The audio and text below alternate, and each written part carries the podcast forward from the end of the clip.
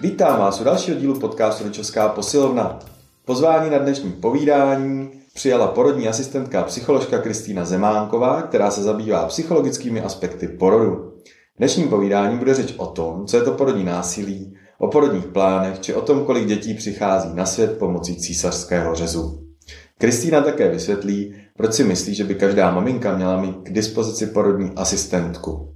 Celé povídání, které má něco přes hodinu, pak najdete na www.pitskypsilon.cz lomeno rodičovská posilovna a již teď je dispozici také první díl rozhovoru. Ten projekt se jmenuje Rodím v klidu bez násilí a mně přijde, že to násilí je vždycky takový jako červený hadr, jo? Že, že to v nás nabíka, že to v nás zbuzuje takový jako nepříjemný pocity a, a chuť jako se tomu nějak jako trošku obrátit k tomu zády, jako nepřipouštět se, že něco takového by se mohlo dít a Vlastně to hezky navazuje na to, co jsem říkala, jo, protože to porodnický násilí není o tom, že by v porodnicích byli lidi, kteří by si řekli, tak teď jsem prostě se pohádala s manželem, tak eh, si to tady na někom vyleju a udělám pořádný nástřih týžení, jo, nebo jako takhle to nefunguje.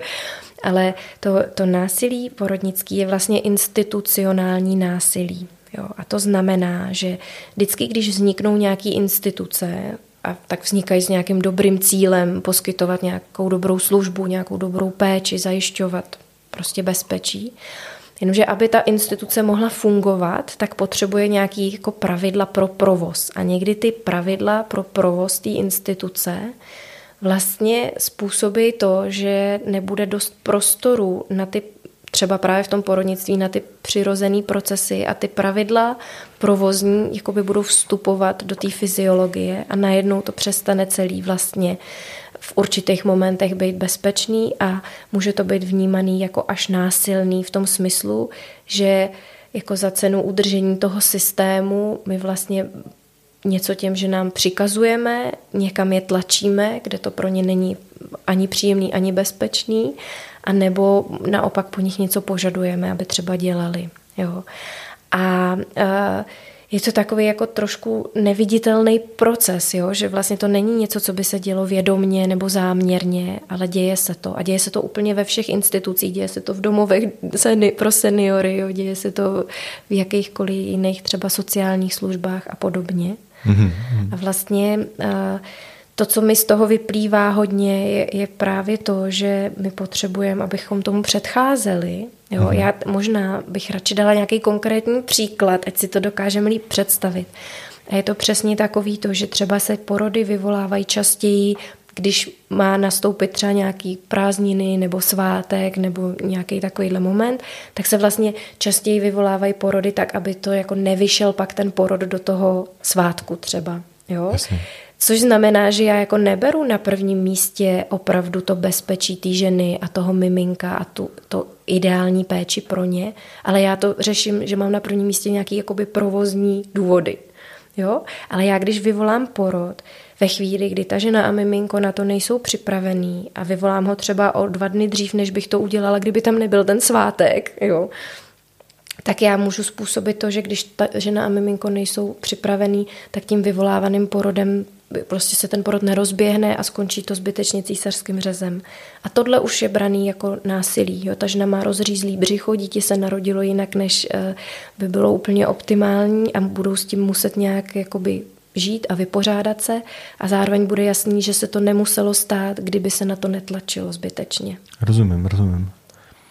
Mně právě jako připadá, že jste zmínila už ten důležitý aspekt toho, eh, kolik lidí se podílí na tom jednom porodu, když je to v té instituci, jak se střídají třeba ty služby a tak mhm, dále. Mhm. Zatímco když třeba je ta porodní asistentka, tak vy znáte třeba celý těhotenství, hmm. pak s váma je, je tam někdo, komu důvěřujete a zná celý ten příběh, zná ty hmm. lidi, že to je takový vyvažování vlastně hmm. toho, jak to já znám, teda aspoň z té vlastní hmm. zkušenosti a že pro mě to je důležitý a já si to jako třeba z terapeutického pohledu hodně dovedu představit, jak moc je to důležitý, protože hmm. Když jsou třeba výzkumy mozku, jak přítomnost rodičů sklidňuje amygdalu a mm-hmm. emoční projevy, tak přítomnost někoho, kdo je pro mě tím stabilním prvkem a nechodí mm. tam cizí lidi, mm. určitě otevírá v takovémhle zážitku podobný stavy, mm. když na to nemám teď žádný data nebo něco, ale mm. jako před, určitě se to z toho dá nějak mm. očekávat, odvozovat. Mm. A když se tam právě stává nějaký ten průvodce, který je, který je nějaký stabilní bod třeba v tom. Ale na druhou stranu asi je pravda, že předpokládám, že vy musíte být dost obětavá v tom, jak si necháváte svůj život ovlivňovat tím, kdy zrovna přesně hmm. v který svátek. A že možná je to takové, takový jako, že kolik je těch lidí, kteří potřebují ty služby, jak, jak kolik to hmm. vyjde finančně, kolik to, takže pak to vede k té institucionalizaci, aby bylo někde ta hmm pořád ta služba, která teda hmm. obslouží ty. No, je to otázka, eh, jak by to třeba vycházelo finančně, kdyby každá žena měla jednu svoji porodní asistentku po celou dobu těhotenství, porodu šesti nedělí. A vlastně, když si uvědomíme, kolik těch porodů v těch současných podmínkách je komplikovaných, Aha. A tudíž na to navazuje nějaká další péče, která musí být z něčeho financovaná. Jo, v dnešní době máme zhruba celorepublikově 25% císařských řezů, což je naprosto jako nadlimitní počet. A to samozřejmě stojí nějaký peníze. Je to třeba víc než v jiných zemích? Když to... No ten trend eh, v Evropě i v Americe je dost podobný. Aha, jo. Aha. Takže je to takový celosvětový, nebo aspoň v těch rozvinutých zemích je to, je to jako celosvětový trend, se kterým se pojí zase spousta různých jako sociologických a antropologických a, a dalších jako faktorů, proč to tak vlastně je. Jo. Ale... A vy si myslíte, že by to mohlo být nižší? Já si myslím, že by to mělo být nižší, jako hmm. rozhodně. Jo. A to by bylo na, na velmi dlouhý povídání, jak to jako udělat. Aha, Nějaký aha. typy na to mám, ale asi to není úplně cílem toho našeho povídání. No. Jo, dobře. Ale e, jako já jsem tím chtěl říct, že, to, že tady vidím i nějakou cestu jako toho propojování těchto těch jako vaší třeba hmm. práce a úlohy e, s tím, jak to pak třeba jde projít i v té instituci nějak jako jo. tím, že tam někdo vnese tenhle ten. Ale bohužel to někdy vede spíš k tomu vzájemnému nepochopení možná, že se často hmm. někdy ta psychická rovina a ta podceňuje to já hmm. mám zkušenosti z jiných oblastí, jako hmm. říká se, tak přece jde hlavně o to, aby to jako tady to nějaká rozmazlenost řešit. Jako, hmm. Ale dneska je o tom víc a víc informací, eh, jaký to má i ty dopady somatický, hmm. Eh, to trauma nebo ty eh, psychosomatické věci, takže, takže myslím, že se, ta, že se jako to povědomí zvyšuje a tak je to asi ten účel jednoho z toho projektu, toho našeho rozhovoru. Hmm. A já jsem to možná nedořekla no, úplně, pardon, že vlastně jsem říkala, že ty císařské řezy zvyšují tu finanční ano, náročnost té porodní péče a že si právě myslím, že kdyby ženy měly možnost mít tu svoji porodní asistentku, Aha. že by to naopak vlastně snížilo ty náklady. Byť na první pohled to vypadá, že je super, že v porodnici o tři ženy naraz pečuje jenom jedna osoba, jedna porodní asistentka, v závěru tam přijde teda nějaký lékař, že je to jako velmi ekonomický, ale já si myslím, že kdybychom to opravdu spočítali, tak by to zase tak super nevycházelo. Mm-hmm. Tak to mm-hmm. jsem tím jenom chtěla říct. A že v tom vidím tu cestu třeba hodně do budoucna. Aha, aha, hmm. A daří se to, myslíte nějak jako teda už, aby ty hlasy byly slyšet tady u nás, nebo je to jako Já myslím, zatím... že hodně a že čím dál tím víc porodnic v dnešní době. Mm-hmm začíná nabízet službu, že si tam můžete vybrat z jejich porodních asistentek jednu, se kterou pracujete jak v těhotenství, tak fakt ji zavoláte k tomu vlastnímu porodu a pak třeba ještě přijde na návštěvu po porodu do domácího prostředí. Takže jakoby myslím, že je to hodně slyšet, tahle poptávka a že už ty instituce vlastně sami to slyší a reagují na to. Mm-hmm. Což mi přijde jako perfektní. Tak to jsem rád. Že to je to hodně se to týká jako Moravy zatím, ale věřím, že i v Čechách to přijde. Jakože přibývá teda snah jako jakýhle projekty zavádět mm-hmm. a takové služby. Mm. Aha. A takže jsme trošku odbočili od té uh, přípravy k, tý, hmm. k tomuhle, co je to násilí, jak se k němu teda hmm. dochází. Napadá vás, eh, teď jsme tady možná řekli, co je nějaká jedna forma, jak tomu předcházet. Hmm. Vy jste říkal, abyste jich věděla víc hmm. asi, jak, jak to vy, vy hmm. zefektivnit, vylepšit a tak dále. A je, napadá vás ještě něco, jako co, co je takový čit, jako zajímavý, jednoduše sdělitelný, jako třeba tady je teda nějaký prvek té přítomnosti toho stabilního hmm. člověka. Jsou ještě nějaký další takovýhle nástroje té prevence, jak, jak předejít tady tomu mechanismu, mechaničnosti toho procesu? No, jak jsem mluvila o té potřebě, aby ten proces byl smysluplný, aby vlastně ta žena fakt měla pocit kontroly, v tom ale dobrým smyslu slova, jako aha. mám to ve svých rukou, nikdo se mnou nebude dělat něco, co nechci, tak za mě je v dnešní době potřeba fakt si aspoň trošku zjistit, jaká péče se běžně při porodu poskytuje a jestli jako jsem tady s tímhletím v souladu nebo nejsem a případně si hledat nějaký další informace a najít si tu svoji cestu, protože zatím naše zdravotnictví, byť ušlo obrovský kus cesty, pořád funguje dost paternalisticky. Hmm. To mhm. znamená, že to není úplně partnerský, jako že by někdo přišel a té ženě vysvětlil, hele, situace je takováhle a jsou tyhle a tyhle možnosti, třeba tři, eh, tahle má takový výhody a nevýhody, tahle takový, eh, dejte si teď chvilku čas na rozmyšlenou a řeknete nám, jak to chcete, přijdu za 20 minut třeba, pokud to není něco úplně vyloženě akutního, když je to akutní, tak se musí rozhodnout hned, jo, ale pořád většinou tam je ta půl minuta na to, aby se aby se aspoň trošku týženě vysvětlilo, co dá, aby měla aspoň nějakou možnost se rozhodovat. A to se v současnosti děje velmi málo. Jo? Většinou je to tak, že přijde nějaký zdravotník a řekne, teď uděláme tohle, tohle, tohle. Mhm, a vůbec se neřeknou výhody, nevýhody, rizika a nebo jiné možnosti. Takže za mě jsme v bodu, kdy je potřeba, aby tohle ženy si nějakým způsobem aspoň trošku zjistili dopředu, aby věděli, co se vlastně děje. Pak mě ještě napadalo, když jsme se bavili o těch stabilních osobách, ale já jsem ten muž, tak jak to je. Jestli tohle třeba zažíváte, že to jako, jako ta přítomnost toho partnera a tak, jak, jak, jak moc je to významný, jak, jak, se, jak se to projevuje, já nevím, napadá mě něco k mhm. tomuhle tématu. Jo, Teď jo, mě super. to tak... No, tam Vím, je... že v covidu to byl téma, že tam nechtěli pouštět a, a bylo to takový smutný hmm. nebo náročný tady v tom. Pro mnoho žen to bylo náročný a mnoho si párů si vlastně z téhle fáze odnáší vlastně to trauma nebo nějaký jako fakt špatný zážitek. A já si myslím, že je to taková jako oboustraná dohoda těch partnerů, jestli tam jako chtějí, aby tam ten partner byl nebo ne a co to vlastně tomu procesu přinese. A já jsem taková trochu odpůrkyně trendů, jo, že v dnešní době mám pocit, že je trend, aby prostě muž byl u porodu a který chlap nejde k porodu, tak, tak to teda špatně. bude muset vysvětlovat kolegům v práci, proč tam nebyl, jo, nebo takhle to trošku na mě aha. působí. Že se to trošku jako otočilo. Zase vlastně jako se to z, zase otočilo. Toho, neměl by tam být až na to musí zásadě, tam být. musíš tam jo, být, jinak, jinak je prostě, to selhání. Nebo tak, přesně tak. No vlastně mně přijde, že když ten muž je tam jako z donucení, z toho takového jako měl bych, ale necítí to opravdu jako, že je tam k něčemu, že tam chce být, tak to tomu procesu může dost uškodit, může ho to narušit, jo? protože když ten muž tam se třeba právě jako v tom zdravotnickém prostředí necítí uh, dobře, je ve velkém stresu, neví, jak té partnerce pomoct, nemá tam právě třeba tu porodní asistentku, která by ho nasměrovala, jak to má udělat, tak vlastně tu ženu může hodně stresovat, rušit, jo, nějakým způsobem prostě ten proces bude spíš narušovat a brzdit. A zároveň naopak, pokud ty partneři si to přejí oba fakt jako upřímně ze srdce, že, že tam chtějí být spolu, tak eh, to té ženě může přesně přinášet to uh, uklidnění, velkou podporu a může to být pro ty partnery fakt jako krásný posilující zážitek, který má velký vliv na jejich další partnerství, velký pozitivní vliv. Aha, aha. Hmm.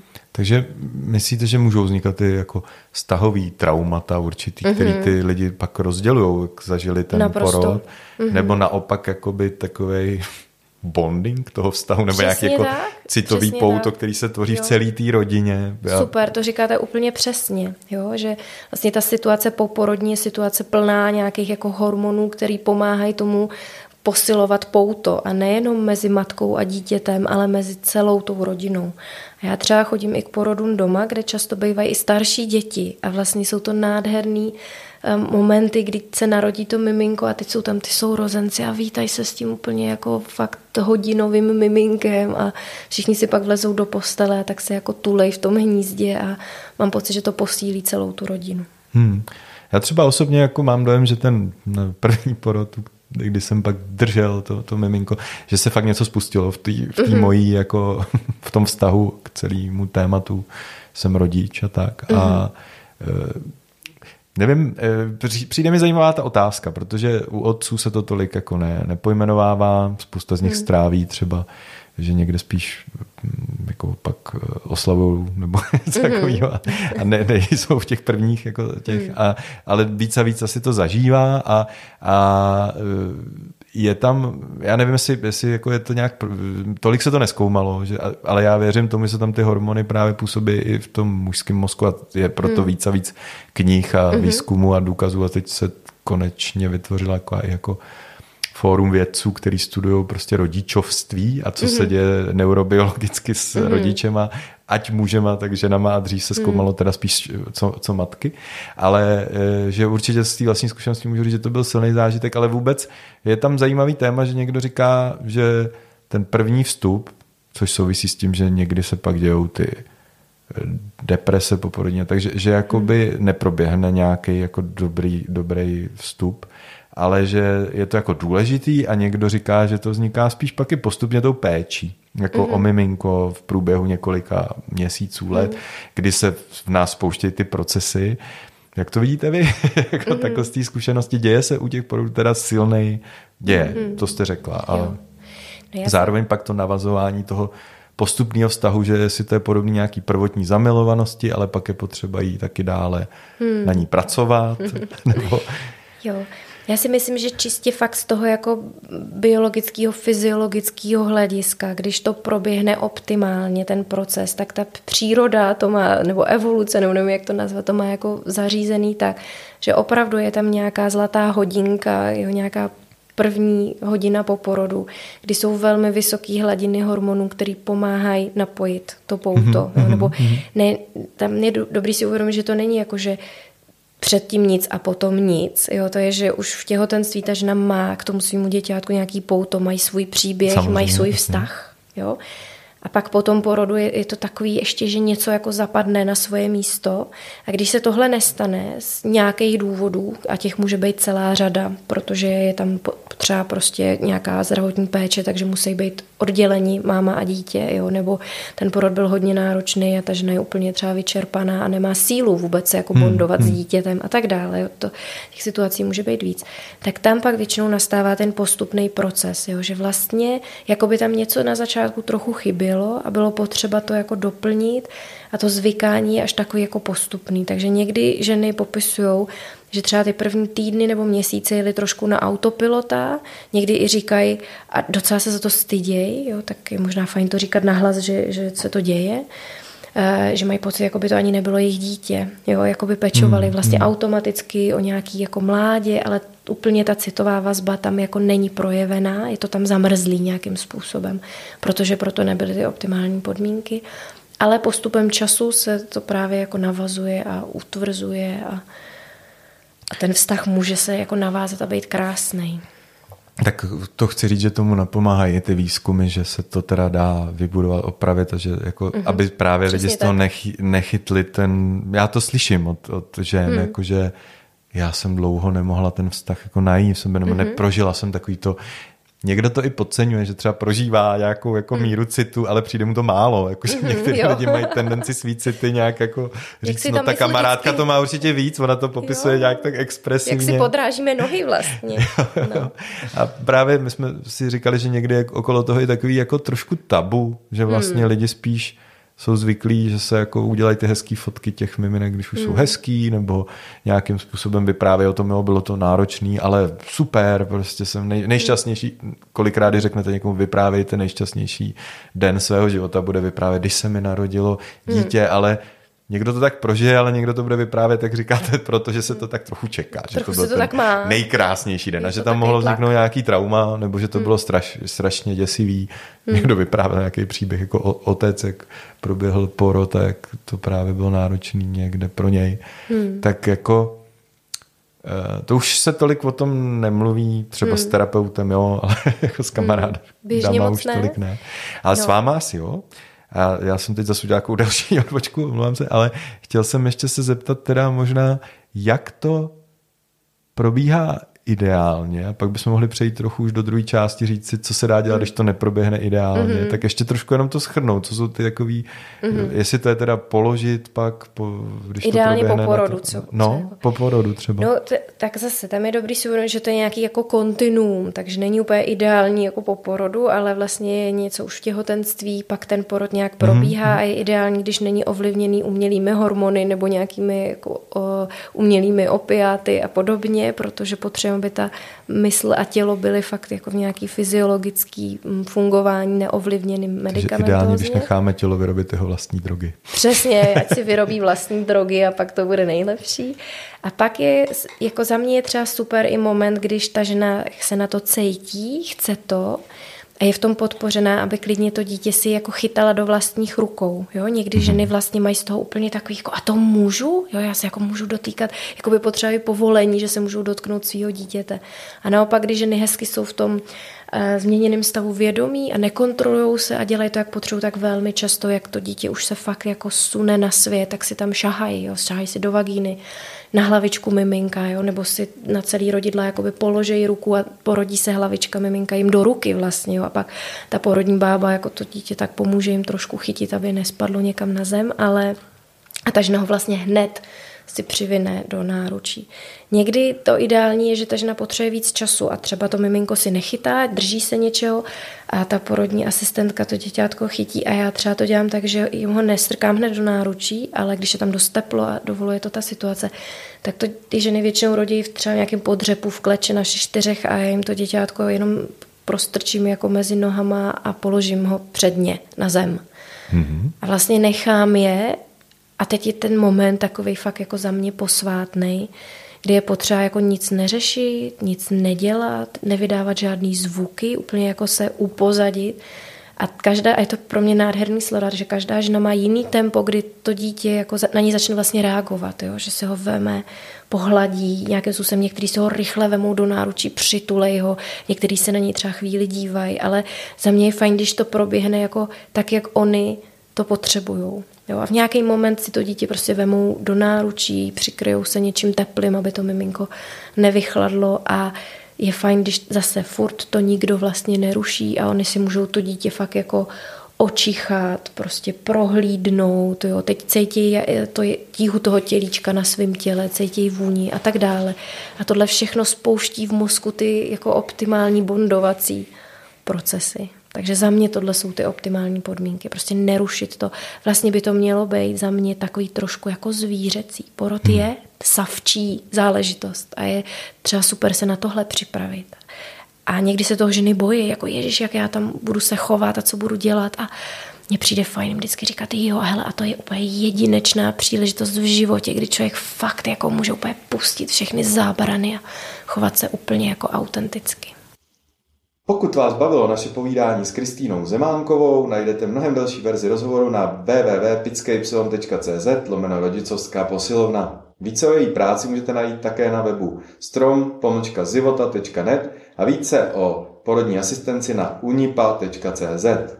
O tématech rodičovství, výchovy rozporažených rodičovské posilovny na webu rodicovskaposilovna.cz. Děkuji vám.